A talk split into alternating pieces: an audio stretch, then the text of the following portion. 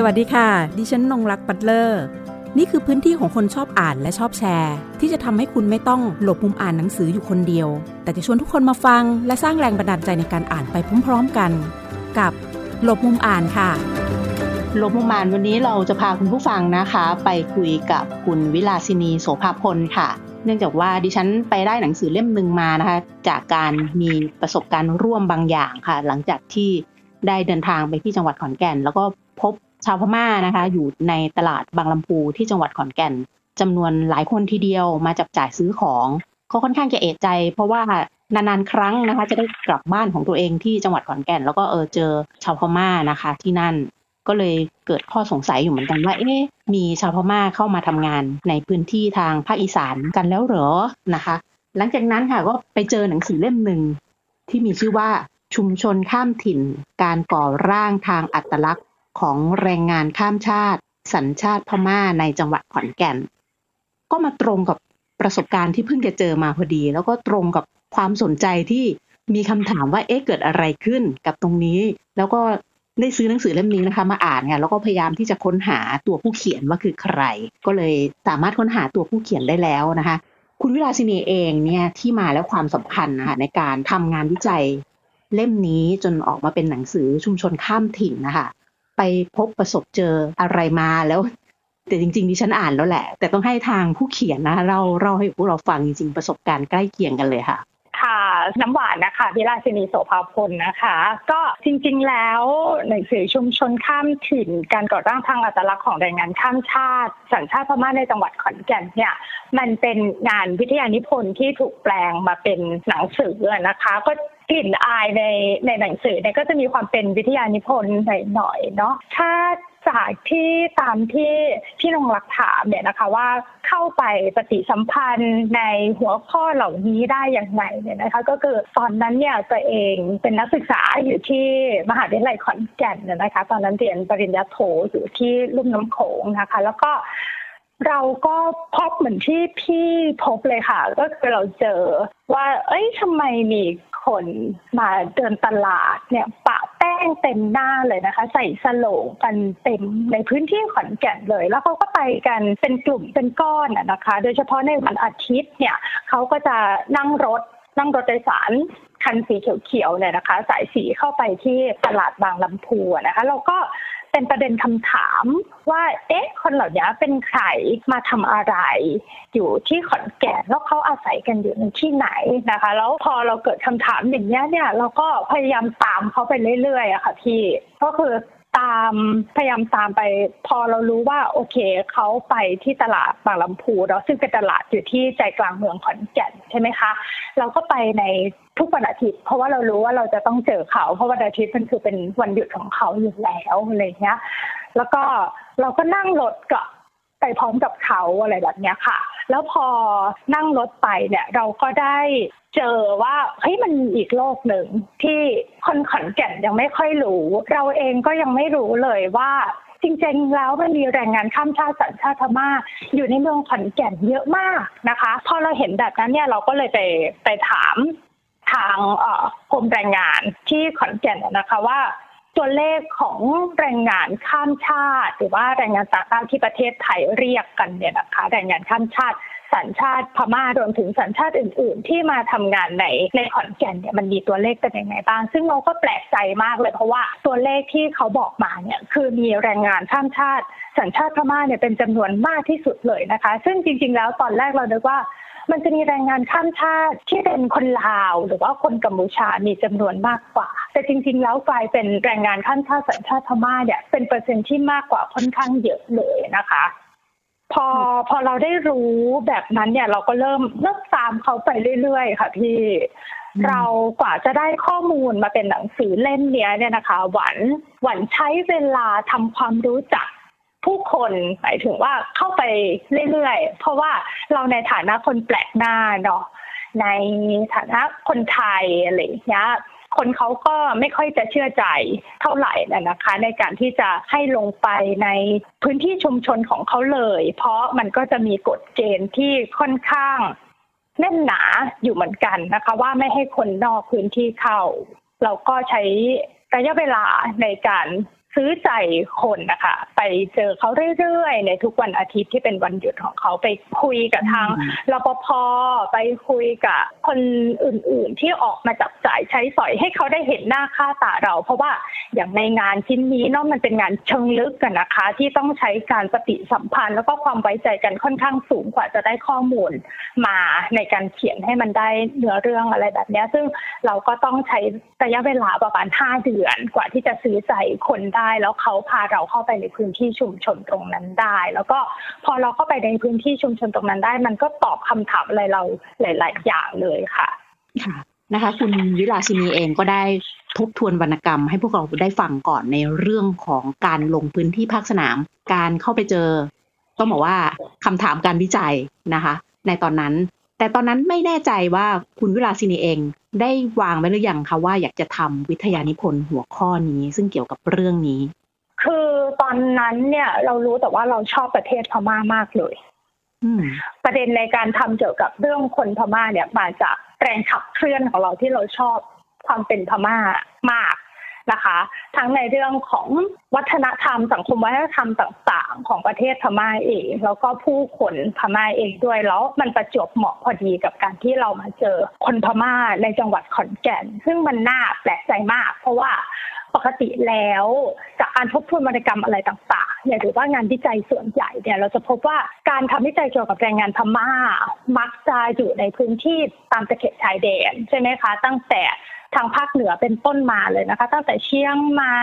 ใช่ไหมคะเชียงรายอะไรแบบเนี้ยรวมถึงเอ่อลงมาตรงทาง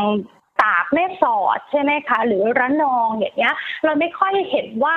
ในพื้นที่ที่มันนอกเหนือจากพื้นที่ชายแดนโอเคอย่างน้อยมันมีมหาชัยหรือว่ากรุงเทพมหานครอยู่แต่ว่านอกเหนือจากพื้นที่ตรงนั้นเนี่ยเราไม่ค่อยเห็นว่ามันจะมีกลุ่มแรงงานพม่าเนี่ยเข้ามาทำงานเท่าไหร่นะคะซึ่งพอพอมันเป็นแบบนั้นเนี่ยเราก็เลยเกิดความสนใจมากขึ้นในการศึกษาเกี่ยวกับเรื่องแรงงานพม่าที่เข้ามาทำงานในจังหวัดขอนแก่นซึ่งเป็นพื้นที่ที่คนยังไม่ค่อยศึกษากันเท่าไหร่ในพื้นที่ตอนไหนของประเทศไทยอะค่ะค่ะก็เรียกได้ว่าการเคลื่อนย้ายของผู้คนนะคะก็มีความแตกต่างจากอดีตนะคะในปัจจุบันนี้เนื่องจากว่าผู้คนก็จะ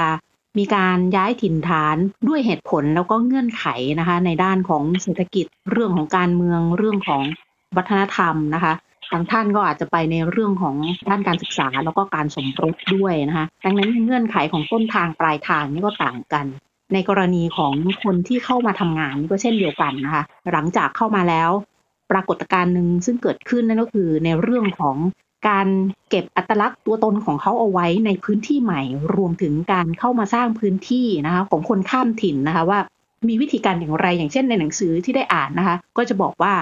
แน่นอนละในพื้นที่ของตลาดบางลำพูเงี้ยซึ่งนอกเหนือจากโรงงานที่พวกเขาทำงานกันอยู่หรือสถานที่ที่เขาทำงานกันอยู่ตลาดก็เป็นพื้นที่หนึ่งนะในการได้เข้ามาสร้างตัวตนของตัวเขาเองในพื้นที่ตรงนั้นรวมถึงในเรื่องของการกระตุ้นเศรษฐกิจนะคะในการจับจ่ายใช้สอยให้กับคนในท้องถิ่นจริงๆด้วยรวมถึงอีกสถานที่แห่งหนึ่งซึ่งน่าสนใจนั่นก็คือที่วัดด้วยจากการลงพื้นที่ของคุณวิลาสินีเองแล้วนะคะมองว่าพื้นที่อย่างเช่นตลาดตรงจุดแรกเลยที่คุณวิลาสินีไปเจอชาว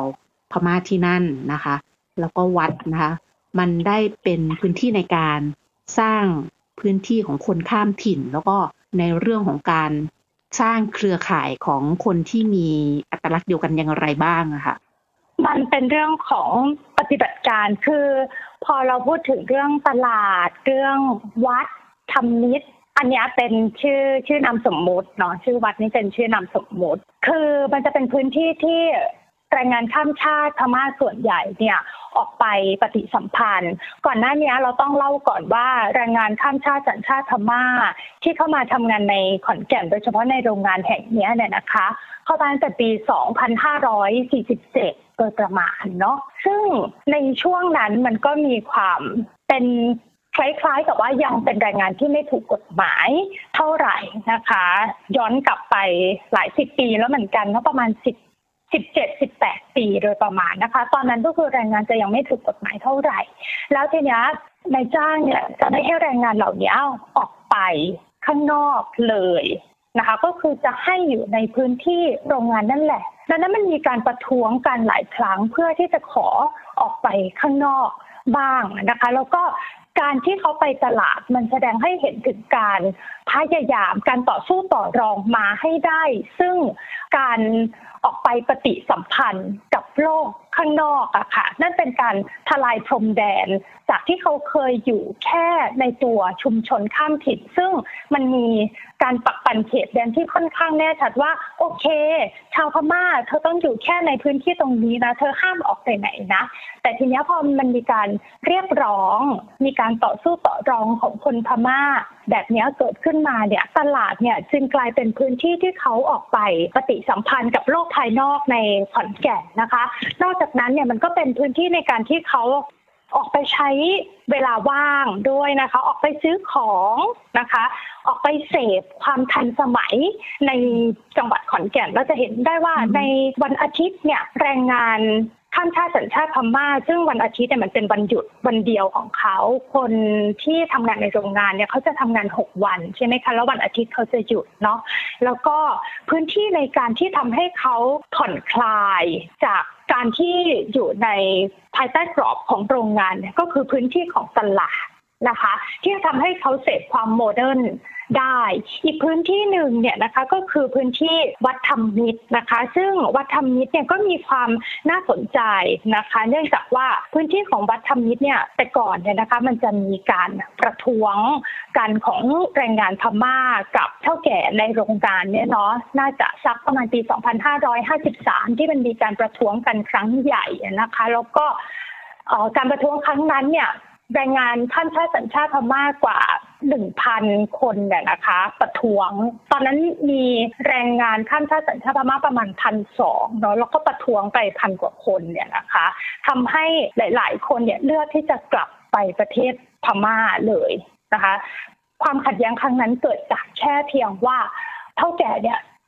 แคนเซิลวีซ่านะคะแล้วมันก็เลยมีการลุกคือประท้วงกันเกิดขึ้นนะคะแล้วก็ขอวีซ่าคืนแล้วก็ไม่ขอทำงานที่โรงงานแห่งนี้อีกแล้วอะไรแบบนี้นะคะแล้วเนี้ยคนก็ไปรวมตัวกันที่วัดธรรมมิตรนะคะขอความเป็นธรรมจากทางวัดว่าขออยู่อาศัยจากที่วัดก่อนนะคะดังนั้นอ่ะวัดตรงเนี้ยจะเป็นพื้นที่ในการที่ทำให้เขาผ่อนคลายแล้วก็สบายใจจากกฎเกณฑ์ที่ทางโรงงานกำหนดมานะคะแล้วก็เขามีการปฏิสัมพันธ์กับวัดธรรมมิตรยาวนานตั้งแต่ตอนนั้นมันจะมีสิ่งหนึ่งที่ดิฉันค่อนข้างจะสนใจเป็นพิเศษนั่นก็คือในเรื่องของการที่คุณวิลาสินีเองนะคะได้นำเสนอ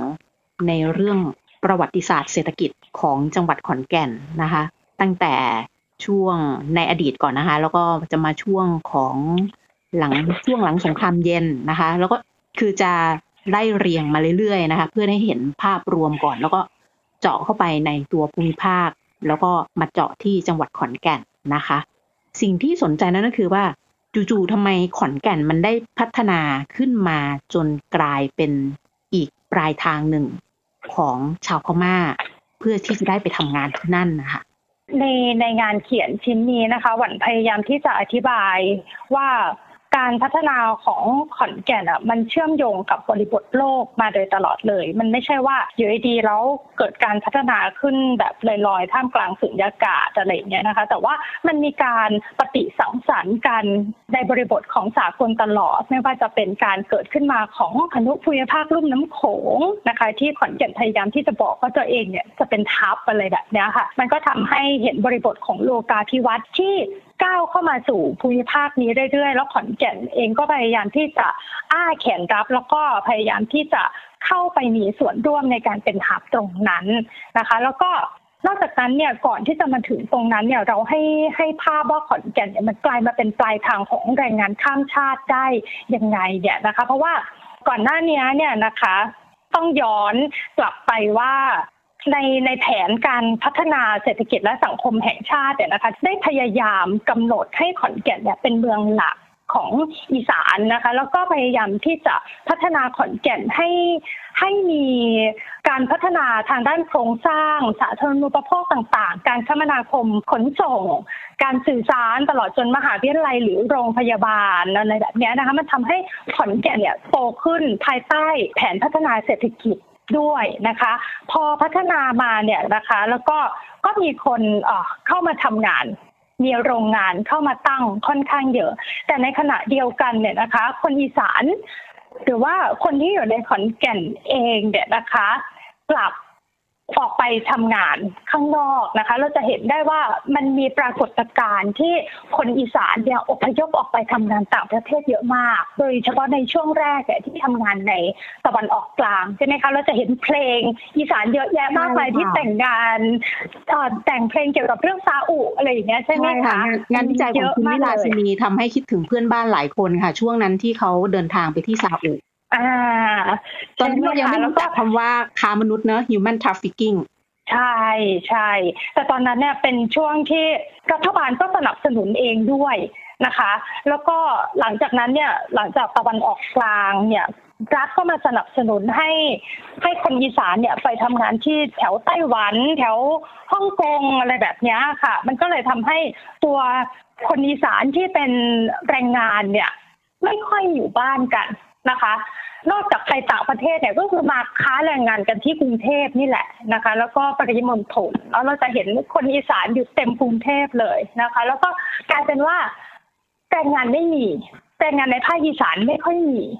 นะคะทำให้โรงงานที่ตั้งอยู่ในขอนแก่นเนี่ยจำเป็นที่จะต้องจ้างแรงงานจากประเทศเพื่อนบ้านเนี่ยเข้ามาทำงานทดแทน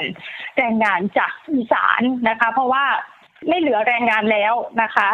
ก็เลยอาจจะต้องเอาแรงงานพม่าหรือว่าแรงงานลาวหรือว่าแรงงานกัมพูชาเนี่ยเข้ามาทำงานทดแทนตรงนี้ค่ะเราก็ได้เห็นการเชื่อมในบริบทของความเป็นโลกาภิวัตน์นะคะของประวัติศาสตร์ทางด้านเศรษฐกิจรวมถึงการเดินทางของคนที่มาทำงานในต่างพื้นที่นะคะข้ามถิ่นมาทำงานที่จังหวัดขอนแก่นรวมถึงคนในพื้นที่เองซึ่งเดินทางไปทำงานที่ต่างประเทศนะคะโดยเฉพาะในช่วงทศวรรษที่ หนึ่งพันเก้าร้อย นะคะที่มีแรงงานไทยนะคะไปทำงานที่ฮ่องกงญี่ปุ่นสิงคโปร์มาเลเซียไต้หวันและตะวันออกกลางนะคะจำนวนมากดังที่คุณวิลาสินีได้เล่าให้กับพวกเราได้ทราบไปเมื่อสักครู่นี้ทีนี้ค่ะคุณวิลาสินีเองได้ลองทำในลักษณะงานวิจัยเอ่ออาจจะเป็นในเชิงการทำทบทวนวรรณกรรมนะคะว่าอย่างคนไทยเราเองค่ะอันนี้อยากจะทราบมุมมองว่าอย่างคนไทยเราเองไปอยู่ที่อื่นไปทำงานที่อื่นเนี่ยรูปแบบหรือตัวโมเดลเนี่ยมันจะมีความคล้ายคลึงกับอย่างแรงงานชาวพม่าไหมคะที่มาทำงานในบ้านเราอย่างเช่นการเข้าไปสร้างพื้นที่ของความเป็นตัวตนหรือว่าการต้องมีไปตามวัดหรือมีการชุมชนคนไทยตามที่ต่างๆอันนี้เอาเฉพาะแบบรูปแบบของคนที่เข้าไปทำงานในในลักษณะของแรงงานข้ามถิ่นเนี่ยค่ะก็จากการที่ศึกษาในเรื่องของแนวคิดการข้ามถิ่นหรือว่าแนวคิดที่ฝรั่งเขาเรียกว่า translocating นะคะคือจากการอ่านงานทบทวนวรรณกรรมต่างๆเนี่ยเราจะเห็นว่าผู้คนที่อพยพจากต้นทางไปยังพื้นที่ปลายทางเนี่ยก็จะมีลักษณะของการสร้างพื้นที่แล้วก็ตัวตนในลักษณะคล้ายๆกันแต่ไม่ได้เหมือนกัน ร้อยเปอร์เซ็นต์ เลยนะคะเพราะแต่ละคนก็จะมีลักษณะที่มันพาดทับแตกต่างกันถ้าตัวใจความของแนวคิดการข้ามท้องถิ่นอ่ะมันจะชวนพูดถึงว่าอัตลักษณ์ที่ที่มันเกิดขึ้นหรือว่าท้องถิ่นที่มันเกิดขึ้นอ่ะมันได้รับอิทธิพลจากภายนอกที่ถูกพาดทับด้วยนะคะหมายถึงว่าอัตลักษณ์ที่เกิดขึ้นอ่ะไม่ใช่แค่ว่าคนไทยมุฟไปอยู่ที่ไหนก็เป็นไทยแต่ว่าความเป็นไทยอ่ะถูกเชื่อมถูกพาดถูกขีดด้วยอัตลักษณ์ที่เขาไปเชื่อมต่อหรือปะทะประสานในพื้นที่ปลายทางด้วยเหมือนกันนะคะหมายถึงว่าแรงงานไทยที่ไปทำงานที่สิงคโปร์อาจจะมีอัตลักษณ์หรือว่าการสร้างพื้นที่ของเขาในอีกแบบหนึ่งแรงงานที่เป็นแรงงานที่อยู่ในญี่ปุ่นก็จะมีการสร้างอัตลักษณ์ของเขาในอีกแบบหนึ่งเช่นเดียวกันในขณะเดียวกันอาจจะมีแนวทางการสร้างอัตลักษณ์ที่เหมือนกันก็ได้นะคะอย่างเช่นเราจะเห็นว่าอ๋อมีการจ้างวงหมอลำไปอะไรเงี้ยอันนี้เพิ่งเห็นในคนไทยในออสเตรเลียที่เขาโพสต์กันนะคะในกลุ่มอะไรเงี้ยแล้วเราก็เห็นว่าเออมันมีเคสในลักษณะเนี้ยเกิดขึ้นเหมือนกันนะคะถ้าเราย้อนมองกลับไปที่กลุ่มแรงงานพม่าเนี่ย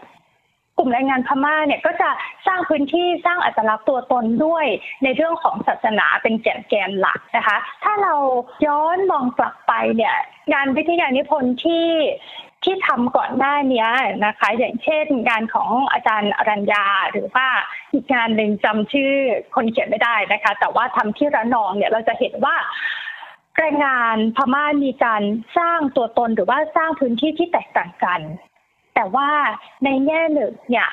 เขาจะหยิบเรื่องศาสนาเนี่ยนะคะมาเป็นหลักในการรวมคนนะคะเราจะเพราะว่าเราจะเห็นว่าในการสร้างพื้นที่ในแต่ละพื้นที่มันก็แตกต่างกันไปเพราะว่าในบริบทในพื้นที่ที่เขาโยกย้ายออกไปอยู่เนี่ยมันก็แตกต่างกันนะคะแต่ว่าขึ้นอยู่กับว่าสิ่งที่เขาสร้างอ่ะเขาจะหยิบเลือกใช้อะไรมานำเสนอนะคะเพราะในการนำเสนอแต่ละอย่างมันคือการต่อสู้ต่อรองกับพื้นที่ภายนอกกับพื้นที่ที่เขาไปอยู่เช่นเดียวกันนะคะถ้าเราเรามองว่าการสร้างพื้นที่ตัวตนอะไรอย่างเงี้ยมันไม่สามารถที่จะมองได้แค่ไหนแค่พื้นที่ระหว่างทางแล้วก็พื้นที่ปลายทางแต่ว่าเราต้องมองในลักษณะของโนดหรือว่ามองในลักษณะของแบบไรโซมอะว่าการสร้างตัวตนของเขาเนี่ยแผ่ขยายไปได้ยังไงบ้างแล้วเราจะเห็นว่าพื้นที่ระหว่างทางเนี่ยมันก็เป็นพื้นที่สำคัญที่ทำให้เขาสามารถที่จะสร้างอัตลักษณ์เหล่านั้นขึ้นมาได้ไม่ว่าจะเป็นพื้นที่ตลาดใช่ไหมคะที่ที่เราได้เห็นอย่างในงานที่ได้เล่าถึงหรือว่าพื้นที่วัดรวมถึงพระสงฆ์เนี่ยก็เป็นตัวกลางระหว่างทางที่สำคัญเหมือนกันนะคะพระสงฆ์พม่าเนี่ยนะคะที่ทำให้สามารถสร้างพื้นที่ทางวัฒนธรรมในพื้นที่ใหม่ให้มันเกิดขึ้นได้นะคะซึ่งพื้นที่ระหว่างทางเนี่ยมันจะนำมาซึ่งกว่าที่จะได้สลายความเป็นเขตแดนลงได้เนี่ยมันก็จะต้องแสดงให้เห็นถึงโหนดที่สำคัญหลายๆโหนดนะคะที่มันทำให้สลายความเป็นที่นี่กับที่นั่นลงได้อย่างสมบูรณ์แต่ทั้งนี้ทั้งนั้นเนี่ยกระบวนการสร้างอัตลักษณ์หรือว่ากระบวนการสร้างพื้นที่อ่ะมันเป็นกระบวนการที่ต้องปรับตัวอยู่ตลอดเวลามันไม่ใช่ว่ามันสมบูรณ์ ร้อยเปอร์เซ็นต์ เนี่ยนะคะเพราะว่าในการที่อพยพไปยังพื้นที่ใหม่เนี่ยมันจะต้องมีการปรับหลายๆครั้งมันก็ปริแตกอย่างเช่นเราจะเห็นได้ว่ามันมีการประท้วงเยอะแยะมากมายในการก่อร่างสร้างตัวของแรงงานข้ามชาติเองกว่าจะได้มาซึ่งการได้พื้นที่การได้ออกไปใช้ในชีวิตข้างนอกเราก็จะเห็นว่ามันมีกระบวนการที่ที่มันจะต้องต่อสู้ต่อรองเยอะมากแล้วเป็นกระบวนการที่ยังไม่สมบูรณ์จะต้องต่อสู้ไปเรื่อยๆแล้วก็เลื่อนไหลไปเรื่อยๆแบบนี้ค่ะสำหรับหนังสือชุมชนข้ามถิ่นการก่อร่างทางอัตลักษณ์ของแรงงานข้ามชาติสัญชาติพม่าในจังหวัดขอนแก่นนะคะเป็นการใช้แนวทางการศึกษาชาติพันธุ์วรรณาที่หลากหลายพื้นที่ที่มีพื้นที่หลักอยู่ที่ชุมชนข้ามถิ่นของแรงงานข้ามชาติสัญชาติพม่าในเมืองขอนแก่นและได้ติดตามนะคะได้มองพื้นที่อื่นๆที่แรงงานเหล่านี้นะคะมีปฏิสัมพันธ์นำมาพิจารณาร่วมด้วยจึงทำให้มองเห็นข้อมูลที่หลากหลายค่ะแล้วก็แตกต่างออกไปจากงานศึกษาผู้อพยพที่ผ่านๆมานะคะที่มักจะเน้นในเรื่องของการศึกษาความสัมพันธ์ที่ยึดโยงระหว่างพื้นที่ต้นทางและพื้นที่ปลายทางเท่านั้นแต่งานเล่มนี้ค่ะชุมชนข้ามถิ่นได้ให้ความสำคัญนะคะกับความสัมพันธ์ต่อพื้นที่ระหว่างทางนั่นก็คือพื้นที่ตรงกลางระหว่างที่นี่กับที่นั่นที่เป็นตัวก่อร่างสร้างสายใยเครือข่ายที่สำคัญให้แรงงานพม่าให้ได้มีความใกล้ชิดกันผ่านบ้านเกิดที่มีความสำคัญต่อการสร้างเครือข่ายที่เชื่อมโยงหรือเชื่อมต่อความรู้สึกในพื้นที่ต้นทางกับปลายทางผ่านทางมิติทางวัฒนธรรมและมิติทางเศรษฐกิจนะคะโดยเฉพาะอย่างยิ่งสำหรับชาวจังหวัดขอนแก่นนะคะก็จะได้ทราบนะคะถึงพัฒนาการประวัติศาสตร์นะคะทางเรื่องของประวัติศาสตร์เศรษฐกิจด้วยและในเรื่องของการเดินทางนะคะของผู้คนข้ามถิ่นซึ่งมาทำงานในจังหวัดขอนแก่นรวมถึงช่วงเวลาหนึ่งที่คนในพื้นที่เองนะคะได้เดินทางไปทำงานในต่างประเทศจนนำมาสู่การขาดแคลนแรงงานนะคะในพื้นที่หนังสือเล่มนี้นะคะจริงๆประเด็นเนี่ยมีให้พูดเยอะมากเฉพาะแค่เรื่องของอาณาบริเวณศึกษาเนี่ยก็ถือว่าเป็นเรื่องที่ใหญ่แล้ววันนี้นะคะเราคุยกันแค่เพียงย่อๆใครสนใจเนี่ยอาจจะไปอ่านทั้งตัวรูปเล่มจริงของวิทยานิพนธ์หรือตัวงานวิจัยซึ่งคัดย่อลงมานะคะเป็นหนังสือชุมชนข้ามถิ่นเล่มนี้ค่ะการเดินทางย้ายถิ่นของผู้คนและการสร้างชุมชนขึ้นมาในสถานที่ใหม่ ทำให้กระบวนการสร้างประวัติศาสตร์และอัตลักษณ์ทางชาติพันธุ์ไม่สามารถนะคะผูกติดอยู่กับอาณาบริเวณใดบริเวณหนึ่งได้อีกต่อไปการอ่านก็เช่นเดียวกันค่ะอาณาบริเวณของการอ่านก็มีอัตลักษณ์ของแต่ละคนที่แตกต่างกันออกไปซึ่งอัตลักษณ์เหล่านี้ล่ะค่ะนำไปสู่การสร้างพื้นที่ของการอ่านขึ้นมาเช่นเดียวกันวันนี้ขอบคุณที่ติดตามรับฟังหลงอ่านและขอบคุณคุณวิลาสินีโสภาพลที่มาร่วมพูดคุยในรายการสวัสดีค่ะ